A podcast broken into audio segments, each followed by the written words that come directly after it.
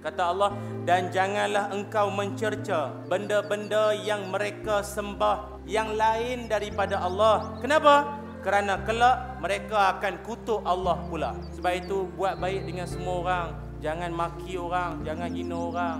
Sebab nanti di akhirat kita tak tahu siapa di kalangan kita yang akan tolong sesama kita.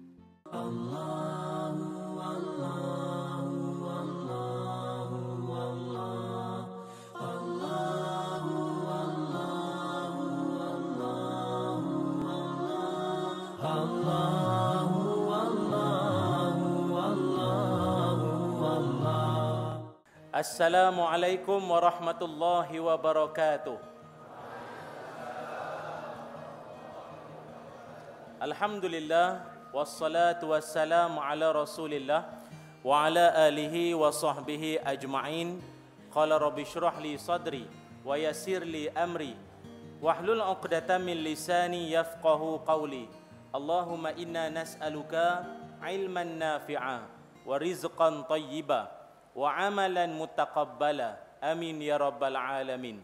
Alhamdulillah, syukur dan puji dipanjatkan ke hadrat Allah Subhanahu wa taala dengan izin ketentuan dan kasih sayangnya dapatlah sama-sama kami dari kru Al-Kuliyah berlang-lang buana dapat bertandang buat pertama kalinya ke Masjid Arizwan Kampung Sungai Serdang Kapar Kelang. Lebih dahulu saya nak tanya khabar semua uh, para penonton di rumah walau di mana jua anda berada di rumah, kedai makan, restoran, rumah mak mertua. Pasal mak mertua suka tengok, dia tak minat sangat. Tengok ajalah. Ha, kan di mana sajalah anda berada, didoakan semua dalam sihat-sihat belaka.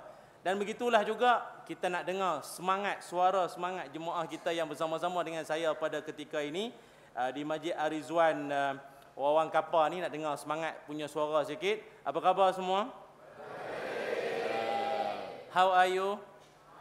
Oh, itu tak rancang tu. Memang sini orang cakap orang putih banyak. Uh, Alhamdulillah, syukur pada Allah Subhanahu Wa Taala. Uh, pada kali ini uh, kita akan membicarakan satu tajuk yang sangat penting untuk kita bersama dan mudah-mudahan ia akan menjadi satu kesedaran yang mana ia akan membuatkan kita jadi manusia yang lebih baik menuju Allah Subhanahu Wa Taala. Tajuk kita pada kali ini para penonton semua iaitu akaun kosong. Akaun kosong. Apa akaun yang kosong ni? Biasanya kita sebut akaun dikaitkan dengan bank. Tapi akaun kali ni dia berbeza sikit. Tak akan sama dengan mana-mana akaun yang ada di atas dunia ini. Dalam hidup kita ini, para penonton, kita ini senantiasa sibuk dan diingatkan supaya memperbanyakkan pahala. Eh, pahala ni penting. Sebab akhirat ini dia ada kehidupan. Kita nak hidup, kita nak apa saja, nak tebus pakai apa? Pahala. Sebab itu di atas dunia ini ramai orang sibuk mengumpul pahala. Mengumpul pahala caranya macam-macam. Macam kita pada pada ketika ini uh, kita sibuk menghadiri majlis ilmu, majlis zikir. Tuan-tuan pun biasa dengar dalam hadis qudsi kan yang mana Nabi menyebutkan bahawa ada malaikat kerjanya berkelana ke majlis-majlis zikir seluruh dunia. Kerjanya untuk berkelana, cari majlis-majlis zikir. Kemudian malaikat tu report pada Allah Subhanahu Wa Taala. Allah pun tanya, "Engkau daripada mana?" Kata malaikat, "Aku tadi daripada Masjid Aridwan, Kampung Sungai Serdang, Kapar Kelang." Apa dia orang buat? Oh itu semua tengah mengingatimu ya Allah. Mengingatimu ya Allah. Majlis zikir, ada zikir, ada semain jemaah, ada ceramah. Ada malaikat lain cakap, "Ah, tapi ada juga dia datang tumpang cah handphone Bukan semua dengan ceramah pun ada ada seorang tu dia cah handphone Bukan dengan ceramah pun. Apa kata Allah? Dengan dia pun sekali dikira pahala. Punya besar ganjaran pahala majlis ilmu, majlis zikir ni. Tumpang cah telefon dapat pahala. Dengan syarat dia duduk sekitar orang yang dalam majlis zikir, majlis ingatkan pada Allah Subhanahu Wa Taala. Ataupun macam kita kan, orang nak kumpul pahala paling cepat macam mana? solat berjamaah. Solat berjamaah paling sedap sekali confirmlah dekat Mekah Madinah. Oh itu paling cepat dapat pahala. Bukanlah saya kata dekat masjid kita ni tak banyak sangat pahala. Nak dibanding Masjidil Haram, Masjidil Nabawi jauh. Macam kita di Masjid Aridwan ini, kalau kita semayang jemaah, Semayang jemaah kita pahala banyak juga.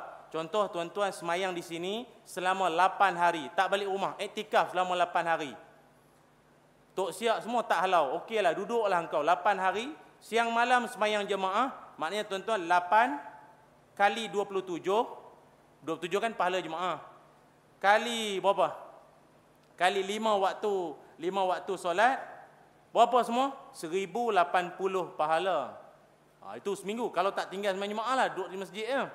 Tapi kalau tuan-tuan pergi ke Masjidin Nabawi di Madinah Al-Munawwarah, tempoh yang sama, 8 hari duduk di sana, di masjid itu saja 8 hari, kali 5 waktu, kali 27 pahala semayang jemaah, kali 1000 pahala. Berapa tuan-tuan dapat? 1 juta 80 ribu pahala. Ha, kan? Beza tu, Masjid Nabawi dengan Masjid Aridwan. Jauh nak nak bagi taunya kalau nak cepat sangat dapat pahala pergi duduk sana berasa pahala tak berapa banyak sangat. Nak pergi duduk sana ah di sana. Lagi banyak pahala. Itu baru Masjidin Nabawi. Kalau duduk di Masjidil Haram di Makkah Al-Mukarramah ibad satu ibadah seratus ribu pahala. Bayangkan satu solat fardu bersamaan 55 tahun semayang. Tak campur semayang jenazah apa semayang banyak-banyak lagi tu belum lagi. Wah, Masya Allah baca Quran, khatam Quran, minum air zam-zam, sambung baca lagi semua. Wah, banyak betul pahala. Itu yang kadang balik Mekah, terus tak pergi masjid tu.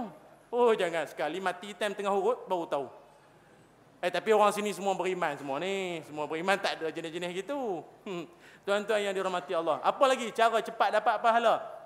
Mungkin di kawasan Kapar ini kita ada uh, anak-anak yatim. Oh, besar pahala anak-anak yatim ni. Sebab Nabi sebut, ana wa kafilul yatim kahataini.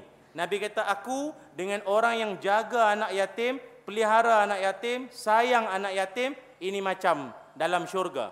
Rapat, rapat. Jadi jiran Nabi dalam syurga. Jiran Nabi dalam syurga. Macam ni dengan Nabi dalam syurga. Untung besar. Dahlah jaga sayang anak yatim. Tak mampu tahap tu, usap kepala anak yatim pun cukup. Setiap helai rambut gugur dosa-dosa kita tahu. Saya nak cerita dengan tuan-tuan, amalan-amalan yang boleh menghabiskan pahala tuan-tuan. Biasa ustaz-ustaz lain ajar macam mana nak tambah pahala. Tak. Saya nak ajar macam mana cara habiskan pahala. Pasal tuan-tuan ni banyak pahala sangat ni. Maksud saya, kalau tuan-tuan buat perbuatan-perbuatan ini, akaun pahala kosong. Ah, maksud akaun kosong tadi itu akaun-akaun pahala. Kosong tuan-tuan semua. Ha, ini tuan-tuan. Sebab itu dalam hadis Nabi Muhammad sallallahu alaihi wasallam yang diriwayatkan daripada Abu Hurairah radhiyallahu an Nabi ada bersabda dalam satu hadis tuan-tuan mungkin biasa dengar hadis berkenaan dengan perkara yang akan saya sebut ini iaitu berkenaan dengan orang yang muflis akhirat orang yang muflis akhirat dalam hadis Nabi pernah bertanya para sahabat, "Atadruna manil muflis?" Wahai sahabatku kalian semua, tahukah kamu siapakah orang yang muflis? Orang muflis itu siapa? Macam kita kalau kita faham bahasa kita orang muflis itu orang bankrupt. Orang bankrupt, blacklist, tak boleh buat loan. Tak boleh buat loan apa pun tak boleh. Pakai nama bini ya, nama dia tak boleh. Pasal apa dia blacklist lah masalah ni. Dia tak ada apa, harta semua tak ada. Bila Nabi tanya, tahukah kamu siapakah orang muflis? Para sahabat pun menjawab, Al-muflisu fina man la dirham man la dirham lahu wala mata. Nabi kata orang yang muflis bagi kami kata sahabat, orang itu dia tak ada tak ada duit, tak ada harta, tak ada dinar, tak ada duit, tak ada harta. Muflis bagi para sahabat Nabi.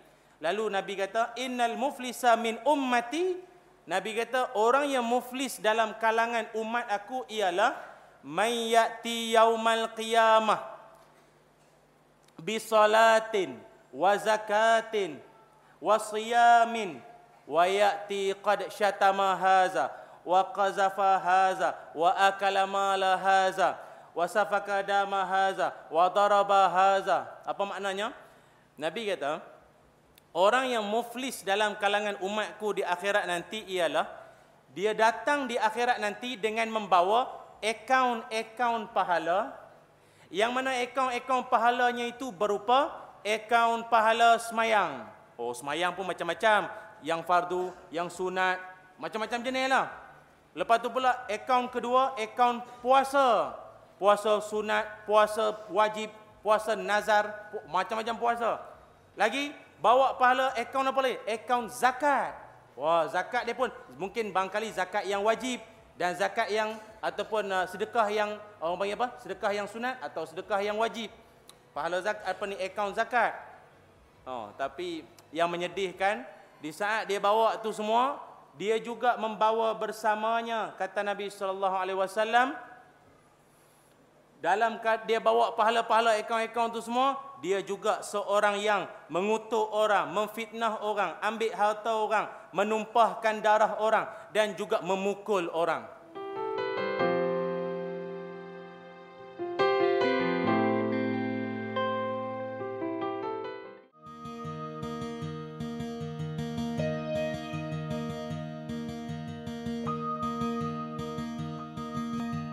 Sebab itu Nabi cerita dalam hal ni, ni nak bagi mudah faham ya. Ada satu orang ni nanti kelak di hari akhirat, dia dah syok ah, pahala dia banyak. Haji macam-macam jenis lah. Haji yang pakai duit sendiri, haji yang tabung haji, haji yang sponsor, haji pakai apa tu yang Arab King Saudi punya. Oh banyak dia punya haji macam-macam jenis. banyak, banyak-banyak haji yang tu imam pun dapat tu kan, banyak. Tapi bila sampai dekat akhirat sana nanti, pahala punya banyak, confident nak masuk syurga. Syok nak masuk syurga, tiba ada orang datang. Tuan malaikat, nanti dulu. Ni nak bahasa bunda faham eh? Nanti dulu. Ha, ada apa? Ni Pak Haji ni. Oi, dulu dia tampar saya masa hidup dulu tau. Dia tampar saya, kes saya masuk simpang tak bagi signal. Loh, kecil sangat kesnya. Oh, hari ni saya nak tuntut balik. Jadi disebabkan itu Pak Haji tu pun tension. Aduh, apa masalah kau? Tak boleh lah. Pak, Pak Haji tampar saya dulu. Masuk simpang, tampar saya. Sekarang saya nak tuntut balik. Oleh kerana itu, Nabi Muhammad sallallahu alaihi wasallam menyebutkan, "Fayu'ta haza min hasanatihi." Oleh kerana itu, pahala Pak Haji itu diambil bagi kat budak mangsa. Mangsa itu, pahala-pahala Pak Haji itu, akaunnya, akaun Pak Haji itu, ambil, bagi ke dia. Ke budak tu. Ha, Haji, ha, ambil, ambil, ambil, ambil, jom, jom, jom. Ingat selesai dah. Berbaris panjang. Ramai lagi yang tuntut hari itu. Rupa Pak Haji ni hidup suka lempau orang. Dia suka menampau orang. Dia memang jenis mematuhi keselamatan jalan raya. Dia pantang tengok orang tak signal tak bagi semua ni. Jenis bengang dia. Jenis tak, tak pakai helmet je tu. Dia bengang dia. Dia tak cakap banyak. Tak bawa bincang, bawa dengar ceramah dah. Ada penampar je. Tampar tak tampar. Budak tu boleh tuntut. Walau budak tu jenis tak semayang di dunia, ada benda yang masalah dengan dia, dia boleh tuntut. Dia boleh tuntut. Ingat budak tu lepas ke neraka dah, tak lagi. Dia tuntut dulu, mana boleh tuntut, dia tuntut. Mari pula orang lain, malaikat, ni dia dulu, dia fitnah saya. Dia fitnah saya kata saya curi selipar Tok Imam. Saya tak buat pun dia tuduh saya tahu. Ah, bagi, bagi pahala apa? Ah, ambillah tarawih, pahala tarawih. Pak Haji ni terawih tak pernah tinggal walau satu walau apa ni satu malam tau sepanjang Ramadan. Lailatul Qadar semua dia tiap-tiap malam dia buat. Semua pahala terawih bagi ke budak tu. Beratur lagi panjang. Senang cerita macam ni lah. Beratur-beratur panjang bagi ke orang, bagi ke orang, bagi ke orang, bagi ke orang, bagi ke orang, habis. Dia punya semayang, dia punya zakat, dia punya puasa, habis pahalanya. Habis. Pahala dah habis. Orang beratuk lagi ramai. Pasal pak cik ni hidup lama. Dia jenis orang perangai macam ni kan biasa umur panjang. Uh, dia lambat mati sikit. Dia tu yang tu yang banyak jahat dia buat tu dan ramai orang nak tuntut pelbagai generasi tu. Generasi ke berapa daripada atuk sampai ke cucu dia lempang semua. Jadi bila dah eh pahala dah habis. Orang yang tuntut makin ramai. Apa nak bagi? Apa nak bagi? Nabi Muhammad sallallahu alaihi wasallam menyebutkan fa inna faniyat hasanatuhu qabla an yuqda ma alaihi ukhiza min khatayahum faturihat alaih. Aduh.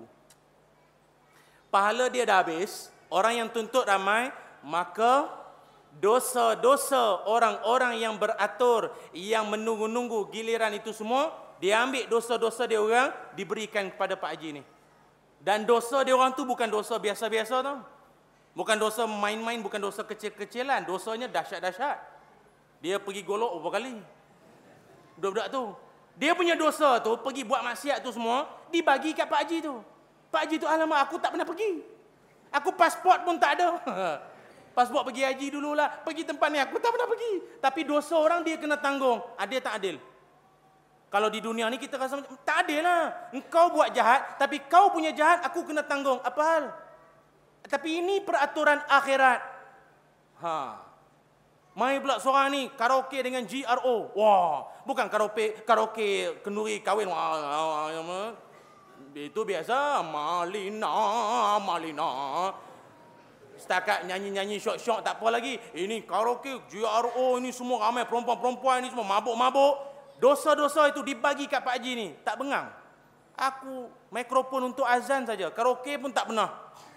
Tapi do eh kalau kalau dosa orang kena tanggung, di dunia dulu baik buat. Tak kalau fikir logik lah eh, kalau fikir logik. Kalau macam tu baik di dunia dulu aku buat, tak pasal-pasal akhirat dosa orang aku kena tanggung. Astagfirullah. Bila hmm, pahala habis. Dosa orang kita kena tanggung, tanggung, tanggung, tanggung, tanggung. Akhirnya bila dosa dah menggunung tinggi, jangan harap untuk ke syurga, maka Nabi sallallahu alaihi wasallam sebut summa turiha finnar. Maka orang itu dilempar, dicampak masuk ke dalam neraka. Inilah maksud akaun kosong. Orang yang rugi amat di akhirat nanti dalam hadis riwayat Imam Muslim nombor hadis 2581. Ini hadis sahih yang men, yang memberikan satu amaran isyarat pada kita tuan-tuan semua janganlah duk buat lima perangai. Lima perangai ini akan mengosongkan akaun pahala tuan-tuan di akhirat.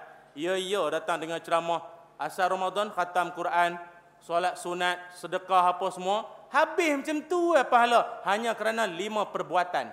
Meh saya beritahu lima perbuatan itu terperinci detail. Apa dia lima perangai lima perbuatan itu yang pertama sekali, perbuatan yang boleh mengosongkan akaun pahala kita. Nombor satu ialah maki hamun mencela orang. Tuan-tuan dalam hidup jangan duk maki orang.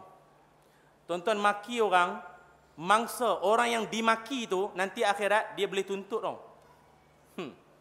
Walaupun perangai dia macam syaitan ni rajim, tapi tuan-tuan maki dia Bangkalilah dia jenis budak tak semayang, budak duk lelok-lelok tepi jalan lorong semua kan. Tuan kata apa ni apa-apa Engkau ni muka ni apa-apa tuan-tuan balun dia punya engkau punya hidung kau punya apa semua kan.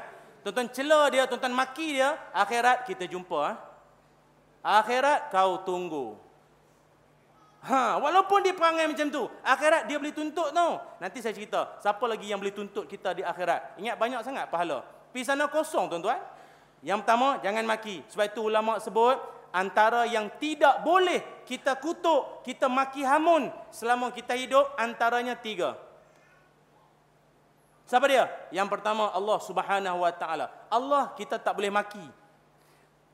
Tapi mungkin tuan-tuan fikir secara logik, mana ada orang nak maki Allah Ta'ala pula tak tergamak siang malam bagi rezeki. Semua takkan nak maki Allah Ta'ala. Kata ulama, maki Allah, orang yang mengutuk Allah, bukan dia kutuk cakap Allah Tuhan itu itu ini semua. Bukan. Cara dia mengutuk Allah ialah mempertikaikan perintah Allah. Itu cara orang mengutuk Allah. Seolah-olah dia lagi cerdik dari Allah. Contoh eh kita syariat korban. Apa haiwan? Unta lembu kambing. Atau yang sekahwin dengannya kan? Lalu ada pula geng-geng cerdik kata eh tak boleh ke? Ada generasi eh, kita zaman makin moden takkan binatang tu ya eh, ikan arapaima tak boleh ke? Ikan dari nu Amazon punya sungai tak boleh ke? Itu harga 11,000 tahu seekor ayam serama. Ayam serama kan ada banyak jenis kan? Kan 11,000, 12,000 seekor. Kalau lagi mahal dari lembu tak boleh ke? Eh apa masalah kau? Tuhan kata antara unta, lembu, kambing dan yang sekahwin dengannya. Sekarang ni siapa Tuhan? Ha, nampak tak? Kalau pergi pergi ke Mekah kan, bila buat haji kan melontar. Kan ada orang tanya, "Eh, melontar-melontar ni melontar ke siapa?" Kita ustaz tu kita lah explain. Kita lontar ni, kita umpamakan syaitan, kita rejam, kita baling dekat syaitan, artinya kita buang perangai-perangai syaitan, bisikkan syaitan tu semua. Oh, kutip batu, baling itu syaitan. Apa sebab baling batu? Apa sebab baling batu? Mercun bola patut. Boleh bawa dari Malaysia, kasih hancur dia punya kepala. Itu syaitan jahat. Hancur dia punya kepala. Bawa itu, ma, itu mercun elastik lagi laju, baling baling baling lambat. Orang macam ni seolah-olah dia mengutuk Allah SWT. Seolah-olah macam dia lagi cerdik dari Allah Taala. Samalah isu-isu lain pun orang perempuan bertikai. Apa sebab kami kami ni orang perempuan? Eh kami pula orang perempuan. Perempuan-perempuan. kami ni nak kena taat pada suami. Ngada-ngada. Suami tu belajar dah lah tak tinggi. Saya yang bagi sara dia duit siang malam. Dia bukan dia jadi surah rumah ya. Saya apa sebab kena taat pada dia? Eh ni kan perintah agama. Allah suruh taat suami, taat sajalah walaupun gaji suami tu kecil daripada awak. Saya ingat, siapa yang melawan perintah Allah seolah-olah dia mengutuk Allah.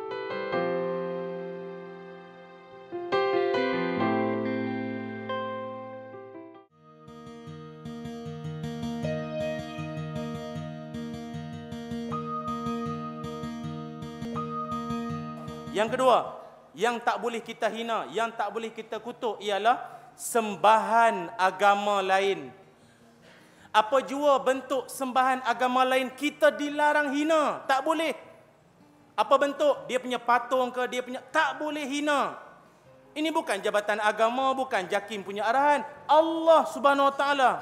Tuan-tuan kalau rajin boleh tengok dalam Quran dalam surah surah Al-An'am ayat 108. Kata Allah, dan janganlah engkau mencerca benda-benda yang mereka sembah yang lain daripada Allah. Kenapa? Kerana kelak mereka akan kutuk Allah pula.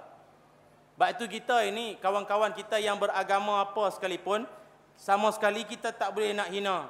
Atas dunia ni kan, ialah agama kan ada banyak. Agama setakat ini kurang lebih ada 9,900 agama atas dunia. 70% dianut oleh uh, apa ni lima agama utamalah Islam, Kristian, Hindu, Buddha, Yahudi. Sembahan-sembahan kawan-kawan kita tu semua tak boleh kita hina. Dia punya telinga ke, dia punya hidung, dia punya perut tak boleh hina, tak boleh hina. Pasal apa? Arahan Allah. Engkau kutuk sembahan dia nanti dia kutuk Allah. Nampak? Oh, Islam ni memang agama rahmat betul. Jaga betul bab-bab ni. Dan yang ketiga, kita juga dilarang menghina dan mengutuk sesama muslim. Tak boleh. Tak boleh kutuk hina sesama kita. Malah orang itu kalau dia dah meninggal sekalipun pun kita tak boleh nak kutuk tak boleh nak hina. Dalam satu hadis Nabi Muhammad sallallahu alaihi wasallam ketika mana ada satu orang laki-laki namanya Ikrimah bin Abi Jahal. Tuan-tuan tahulah Ikrimah bin Abu Jahal.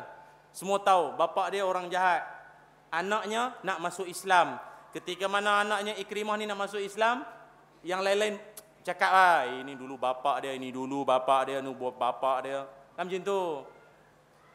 Nabi Nabi warning, Nabi pesan pada semua yang ada di situ. Kata Nabi, la tasubbul amwat. Jangan engkau menghina, jangan engkau kutuk orang yang dah meninggal. Yang sudah tu sudah. Jangan kau kutuk orang yang meninggal. Kenapa? Kerana fayuzul ahya. Kerana ia menyakitkan hati orang yang masih hidup ahli keluarganya. Kecil hati ahli keluarga dia. Memang dulu dia hidup perangai tak senonoh pun. Tapi kau kutuk dia kecil hati ahli keluarga dia. Nak nak pula ahli keluarga dia dah masuk Islam dah. Sudahlah cerita sudah sudahlah oi apatah lagi orang yang hidup tak boleh kita hina tak boleh kutuk. Kutuk suami sendiri suami awak yang mana tuan jalan macam alignment lari tu Oh, jalan je lain melari dia kata la ilaha illallah. Tak boleh kutuk macam tu, tak boleh. Eh Allah. Macam-macam ah. Adalah orang kadang kutuk-kutuk kita ni kan dalam Facebook dia kata, "Ustaz, minta maaf lah, saya tengok ustaz punya hidung macam serombong kapal lah." Saya ni tuan-tuan kalau tengok dari jauh, lebih kurang lah macam Fatah Amin kan kalau perasan. Perasan sudah lah, la ilaha illallah tak baik oh anda kutuk siapa-siapa pun seolah mengutuk ciptaan Allah Taala. Itu yang kedua. Yang ketiga, orang yang akan akaunnya kosong di akhirat ialah yang ketiga, orang yang makan duit orang. Makan duit orang. Tak kisahlah apa bentuk cara dia, sama ada dia jenis hutang tak bayar-bayar, tipu partner, tipu klien customer, ambil hak tanah pusaka, bos tak bayar gaji, makan duit yang tak bukan duit dia punya. Ai. Jangan bang, ini semua membuatkan kita akan selamat maju jaya ke neraka. Nauzubillah. Aduh, sebab itu tuan-tuan banyakkan taubat, banyakkan taubat. Ulama-ulama dulu selalu berpesan, kita menungso sing urip nan dunia sedilut ae semestine kita golek bekalan secukupe ojolah sampai kita kabeh di klalen. Jaluklah ampun karo pangeran kuoso. Kok ngerti wak? Nggak ngerti dapatkan yang original ya. Di pasaran Ah, balik terjemah sendiri. Saya bukan faham sangat pun. Hafal dia. Kat dua minggu hafal. Hmm. Tuan-tuan yang dirahmati Allah. Dah lagu tu nak ajar kita. Hidup banyakkan kumpul bekalan. Supaya bekal-bekal tu semua. Jangan kelalen, kelalen. Ojo kelalen. Jangan dilupa. Jangan lupa. Kita ni semua nak mengadap yang pangeran kuasa tu. Allah yang maha esa lah. Ha, salah satunya. Jangan makan harta orang. Jangan makan harta orang jenis hutang tak bayar ni. Tu saya pelik ni ramai perangai jenis macam ni ni. Allahu akbar. Hutang bukan untuk difikir tapi dibayar. Fikir buat apa? Tak boleh tidur malam. Kenapa bang? Fikir hutang. Hutang bukan untuk difikir tapi dibayar. Ini buat ayat Facebook sedap ni. Caption, ha? hashtag Ustaz Elias. Al-Kuliah 2019. Ha, itu. Ha. Hutang bukan difikir tapi dibayar sajalah. Tapi kalau tuan-tuan perasan, orang yang hutang dengan kita ini, biasanya dia mesti kelalen sama kita. Dia mesti lupakan kita. Kita selalu ingatkan dia. Kalau jumpa kenduri kan, dia pun cakap dengan kita, eh aku macam pernah jumpa engkau. Ah. Aku macam pernah jumpa engkau lah. Memanglah engkau hutang dengan aku. Oh iya kah? Lama. Raya tahun depan boleh. Aduh, hai. Masalah, tolonglah. Hutang ini tak settle tau. Kalau nanti akhirat panjang cerita, ah, tolonglah bayar tuan-tuan ya. Dulu saya pernah share doa supaya dipermudahkan Allah dapat rezeki bayar hutang. Apa dia? La ilaha illa anta subhanaka inni kuntu mina alimin. Itu kan tasbih Nabi Yunus. Bacalah. Nanti Allah mudahkan kita keluar dari belenggu hutang. Bukan maknanya tuan-tuan pergi pejabat PTPTN, baca depan kaunter. La ilaha illallah. Anta. Bacalah berseribu kali pun. Bayar tak bayar? Bukan. Keberkatan ayat. Nanti Allah mudahkan rezeki tuan-tuan dapat duit. Bayar baliklah. Sibuk tak nak bayar. Pelik tu lah. Ataupun makan rata orang jenis tipu partner. Rakan kongsi. Dulu sama-sama buka bisnes, share partner. Awak 50%, kita 50%. Nanti dapat untung, bagi-bagi ni semua. Sekali dapat untung, lari, lesap, ruyup, hilang. Nombor telefon semua hilang. Ada tak jadi macam ni? Ramai. Bukan ada, ramai. Ada yang tipu customer, tipu klien, tipu pelanggan. Berapa ramai yang pergi buat umrah balik hari. Faham tak ni? Kita hantar dia dekat airport KLA. KLA hantar pagi tu. Petang dia usung beg balik lah. Muka monyok. Akak, kenapa tak pergi? Tak jadi pergi ke? Hmm, diamlah. Rupa kena tipu dengan ejen. Ada ejen-ejen yang menipu ni. Package yang tipu. Murah sangat. Patutlah dia kata duduk hotel mewah kat seminggu. Orang nak pergi Mekah bukan nak duduk hotel ni. Oh tipu macam-macam cara. Ramai tuan-tuan. Tapi yang tipu tu boleh tahan juga. Songkok besar juga. Dia punya serban pun boleh tahan dalam ada tanduk. Hati-hati ya, hati-hati. Menipu makan duit orang. Kesian yang nak pergi umrah tu. Jiwanya Wah, rindu Kaabah tu. Gadai itu, gadai ini dah cerita orang kampung update status. Sekali tak jadi pergi malu oh. Kenduri dah buat semua. Allah sian. Berdosa siapa yang makan harta orang. Ambil tanah pusaka. Dahlah. Kadang-kadang bergaduh adik-beradik. Ambil harta pusaka. Dahlah adik kita tu mungkin ibu tunggal. Anaknya ramai. Berlebih kurang sudahlah. Pasal Abang tu pula cerdik. Dia tipu adik-adik semua. Akaun semua. Ubah nama semua ke nama dia. Mentang-mentang adik-adik tu jenis tak sekolah tinggi. Dia tipu. Habis semua macam-macam. Saya pun pelik ah. Kebanyakan yang buat perangai macam ni orang berduit. Tuan-tuan perasan tak? Hak jenis suka makan harta orang, kebanyakannya jenis banyak duit ah. Banyak duit, lagi kau nak duit orang. Tanah bukan banyak mana pun, cukup untuk tiga pasu ah. Apa yang kau nak rebut? La ilaha illallah, tak faham tu lah. Orang sini ke? Tak ada lah, ini semua orang soleh. Amin ya rabbal alamin. Itu yang ketiga makan duit orang. Yang keempat, amalan boleh menghabiskan akaun pahala di akhirat, pukul orang. Wa daraba haza, kata Nabi kan, orang yang pukul orang. Oi, tuan-tuan jangan main-main tu, pukul-pukul orang ni benda benda kes panjang ni sampai akhirat tu tanpa anak orang tak tentu pasal. Budak-budak kan duk berlari-lari, lompat-lompat, lompat-lompat. Tuan-tuan ni kadang-kadang ada jenis kadang maklumlah dia pun darah tinggi jantung pun bukan selalunya elok pun. Tekanan tak betul, dia pula sakit sana sini. Budak tu wak wak wak wak wak yo ya au semua kan budak-budak sekarang ni. Budak-budak jenis zaman bobo-boy kuasa lima. Tak boleh tahan Pak Haji Pak Haji ni semua, tak boleh tahan. Sini kau. Pam dia bagi.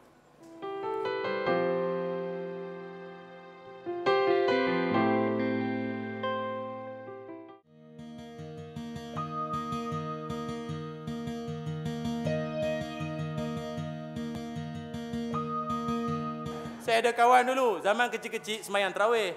Maklumlah semayang terawih budak-budak bukan semayang sangat, nak tunggu more ya. Tapi saya semayang. Kawan saya lah, saya semayang sampai habis. Kawan saya lah, dia bising. Bisingnya macam mana? Dia pijak kaki kawan. Budak-budak kan macam tu. Mula dia pijak kaki kawan. Kawan yang kena pijak, tak puas hati. Dia pijak kaki kawan dia balik. Kawan sana tersentuh. Kawan, oi aku kena juga. Dia pijak-pijak, bising lah jadi. Bila bising, pak cik yang tengah terawih tu dah fadlan minallah wa ni'ma wa maghfirata. Dalam hati dia bengang rupanya. Dia pegang mikrofon lain macam. Dalam macam tu ada geram, budak belakang kau tunggu. Dia pula askar pencin. Dia ya kau tunggu, aku punya ilmu tak keluar lagi. Aku punya rimau belum keluar, kau tunggu. Budak belakang makin lama makin budak kan lagi tak larang makin kuat. Wah wah wah wah, wah. lagi kuat. Pak cik tu dia tak cakap banyak, dia meluru ke soh paling belakang. Dia mana dan dia? Mana sempat pam dia bagi ke kawan saya tu. Kawan saya grup jadi jadi bengong, tak bengong. Kami yang jadi saksi masa tu, oi kuat tu, kuat. Tersembuh air liu, maknanya kuat tu. Pam dia bagi pasal pak cik tu bengang. Budak tu dia punya bapa tak datang surau. Anak pula bising. Package. Bagus, kau punya bapa tak datang masjid, tak datang surau, anak hantar wakil bising pula kau nak semayang. Oh, dia dia kumpul dah lama. Dia kumpul dah lama. Sekali meletup tangan sampai ha. Pam dia bagi budak oh. Tak makan more lah, terus balik menangis. Bapak dia pun tak berani pasal pasal yang tanpa tu pun abang long, tak berani. Eh tak berani. Itu kawasan dia dah cop, tak boleh. Tak berani bang. Banyak dia dia punya line tu banyak, tak boleh, tak berani. Janganlah tuan-tuan buat macam tu. Budak-budak ni, anak-anak macam dalam majlis kita ni, budak-budak ni tuan-tuan, dia ini sangat ingat siapa yang buat baik dengan dia, siapa yang puji dia, siapa yang sayang dia, sampai tua dia ingat. Tapi kalau tuan-tuan cari pasal dengan budak-budak ni, tuan-tuan mengasari anak-anak orang ni tuan-tuan, sampai ketua dia akan ingat. Lagi teruk, dia jadi penceramah. Siap cerita dalam TV lagi. ha, kau jangan bang. Janganlah cari pasal. Mujur tak ada orang cari pasal dengan saya. Semua pakcik-pakcik baik-baik. Ha, ya. Setakat ni lah. Ya, Alhamdulillah. Jangan pukul orang. Ha. Jangan pukul orang tak tentu arah. Aduh, tidak nanti settle akhirat nanti. Marah orang marah lah. Nak marah budak-budak ni semua marah-marah lah. Kan ada dia, ada orang kata, Abi Ustaz kalau budak buat tak... Marah. Tapi marah-marah. Marah sayang lah anggap macam anak sendirilah. Marah bukan kebencian tapi tapi tanda Tuan-tuan sejak bila pula tak hafal lagu ni? Alah boyo lah pula. La ilaha illallah. Tam-tam masuk TV lah. Kan? Marah bukan kebencian tapi tanda sayang. Tu saja. Tapi jangan pula menampar pula lepas ni. Betul-betul dia tampar. Pam dia tampar. Kenapa pakcik tampar saya? Pakcik tu nyanyi balik. Marah bukan kebencian. Tapi tanda sayang. Budak tu pun menyesal bapa aku hafal lagu tu. La ilaha illallah. Dan yang kelima. Orang yang akan akaunnya kosong nanti di hari akhirat. Yang kelimanya ialah menumpahkan darah orang. Secara kesimpulan, semua perangai-perangai ini membabitkan sifat apa tuan-tuan? Sifat kita sesama masyarakat. Sebab itu Allah Ta'ala dan Nabi seringkali ingatkan kita supaya jaga hablum minallah sama hablum minan minan nas. Tuan-tuan, dengar baik-baik, dengar baik-baik. Kita nanti di hari akhirat, sebab itu Nabi suruh kita buat baik dengan semua orang ni. Tak kira pelbagai lapisan, merentasi sempadan politik, pahaman semua. Baik dengan semua orang. Kenapa? Sebab nanti di hari akhirat, saya cerita tuan-tuan, di hari akhirat nanti, Nabi bagi tahu pada kita, bila mana orang-orang yang tersenarai untuk masuk ke dalam neraka. Bila ada senarai orang-orang yang akan masuk ke dalam neraka Allah Subhanahu wa taala, maka ada di kalangan calon-calon syurga ini akan mula gelisah, tercari-cari dalam syurga. Eh mana Haji Mat ah? Tak ada ah. Itu kan kita punya geng-geng masjid kita tu. Mana dia? Pusing dalam syurga. Tak ada. Habis kalau dalam syurga tak ada, ke mana lagi kalau bukan ke seberang sana? Cari seorang ni tak ada geng mancing dia tak ada, geng group bikers dia tak ada, geng-geng ngopi-ngopi ngeteh dia tak ada ni semua tak ada. Eh, tak ada semua ni. Mana ni? Kalau dah tak ada di situ, sana, ke seberang sana, neraka. Dengar baik-baik. Nabi cerita di akhirat nanti, ahli-ahli syurga ini semua akan minta mohon pada Allah Subhanahu wa taala mereka akan minta pada Allah yaqulu rabbana mereka akan kata wahai tuhan kami selamatkanlah kawan-kawan kami itu semua tu yang masuk ke neraka tu kan selamatkan mereka ya Allah selamatkan mereka tanya malaikat apa salah pula nak selamat mereka ni semua orang neraka kenapa kata ahli syurga mereka itu yusallu nama ana mereka itu sering sembahyang dengan kami. Sembahyang dengan kami. Sebab itu orang suruh semayang jemaah. Biar sesama kita kenal. Kalau jenis semayang di rumah seorang, orang lain pun tak tahu dia semayang ke tak. Pasal ini ahli syurga cakap apa? Yusallu nama ana. Mereka semayang dengan kami. Kadang-kadang soft sebelah kami saja. Kata malaikat, alah takat semayang takkan tu saja. Lagi amalan lain. Wa yuhajju nama ana. Mereka buat haji dengan kami. Dia punya KT apa tu, flight sama dengan kami. Maktab berapa sekali dengan kami. Makan sama-sama dekat itu restoran Melayu dekat hotel mana tu apa. Sama-sama dengan kami ya. Jalan sama-sama pergi masjid. Ya Allah. Lagi apa lagi? Wa yasumu nama ana. Puasa sama-sama dengan kami. Tuan-tuan bayanglah, ada ahli syurga macam ni. Maknanya apa? Tak tak sanggup nak masuk syurga tanpa kawan-kawan. Lalu mereka minta mengadu pada Allah. Siap mengaku lagi apa amal-amal yang dia buat. Last sekali bila Allah Ta'ala dengar permintaan ini. Apa Allah Ta'ala kata kepada ahli syurga tu yang minta tu? Apa Allah Ta'ala kata? Tuan-tuan dengar baik-baik. Saya masa belajar hadis ni. Sebab rasa. Apa Allah Ta'ala kata? Akhriju. Man araftum keluarkanlah daripada neraka ini siapa-siapa yang kau kenal Allah bagi lesen sebab itu kita dalam hidup mesti buat baik dengan semua orang dan biar orang baik-baik orang alim orang soleh kenal kita sebab kita kan nanti nak harap dia juga ni harap komisen orang je ni banyak ni Baik itu orang dulu-dulu asal jumpa orang kiai, orang soleh, orang alim, mesti minta doa. Tuan share screenshot saya punya muka. Ingat saya punya muka nanti masuk juga kalau saya Tuan share pusing dalam syurga, saya tak ada mana saya sana tu. Tolong ejaz lah. Tolong ejaz lah dengan malaikat minta masuk syurga lah boleh lah. Saya ceramah duduk paling depan kan? Boleh ya? Ha, tolonglah ejaz. Ha. Hmm. Sebab itu buat baik dengan semua orang. Jangan maki orang, jangan hina orang. Sebab nanti di akhirat kita tak tahu siapa di kalangan kita yang akan tolong sesama kita. Sebab itu saya pesankan tuan-tuan juga, kalaulah tuan-tuan semua ditakdirkan Allah diberi peluang masuk ke dalam syurga, amin. Kalau tuan-tuan pusing ke dalam syurga, tak nampak, tak jumpa satu orang yang namanya Muhammad Ilyas bin Ismail, mintalah pada Allah agar orang itu dapat jua masuk ke dalam syurga kerana mungkin orang itu pernah berbuat baik dengan tuan-tuan semua dan juga para penonton di rumah. Oi, sebab pula bab ni. Eh, pasal kita tak tahu, nampak macam duk cakap dengan orang, sendiri amal pun belum tahu lagi.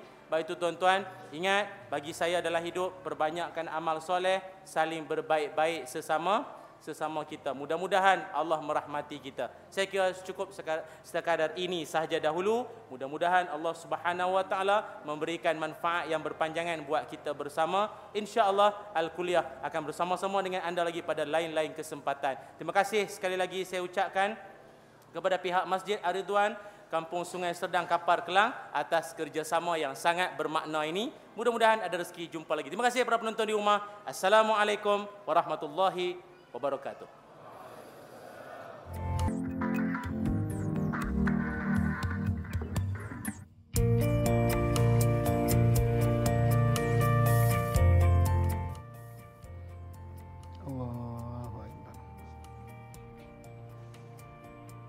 Assalamualaikum warahmatullahi wabarakatuh. Alhamdulillah, kesempatan kali ini kita kongsikan bagaimana ingin membuat formasi solat berjamaah yang pada asalnya adalah solat bersendirian. Jadi pada permulaan satu orang yang solat bersendirian maka datang makmum yang pertama datang sebelah dan memberitahu bahawa dia ingin solat berjemaah. Dia angkat takbir dan beritahu. Okay? Kemudian ketika sembahyang diteruskan datang makmum yang kedua. Makmum yang kedua datang dan dia duduk di belakang imam betul-betul. Makmum yang kedua perlu memberitahu makmum yang pertama bukan beritahu imam. Kan? Jadi apabila makmum pertama memberitahu um, makmum maka makmum pertama melangkah ke belakang dan kena ingat jangan ada gerakan tiga kali berturut-turut. Okey, satu, dua, sekadar subhanallah, balik kurang. Dan setelah sama, maka mereka pun meluruskan soft ini. Keadaan yang kedua apabila berlaku adalah ketika makmum pertama datang, Allahu Akbar. Tiba-tiba makmum kedua datang di sebelah kanan makmum pertama. Maka ketika ini kalau ada ruang imamlah yang akan bergerak ke hadapan. So imam bergerak ke hadapan dua kali berhenti. Okey, dua kali berhenti sekadar subhanallah untuk tidak menjadikan sembalat itu batal. Maka ketika itu maka formasi solat berjemaah dapat disempurnakan. Jadi senang penonton yang disayangi sekalian kan, walaupun pada permulaan solat berjemaah itu tidak terbentuk, tetapi tetap kita boleh mendirikan solat jemaah dengan datangnya makmum-makmum ataupun orang-orang lain yang ingin berimamkan. Kan? Dan dengan itu, maka pahala berjemaah tetap kita dapat dan besar pahala berjemaah ini menurut Islam. Sekian, Assalamualaikum warahmatullahi wabarakatuh. ربنا يا ربنا ربنا يا ربنا ربنا يا ربنا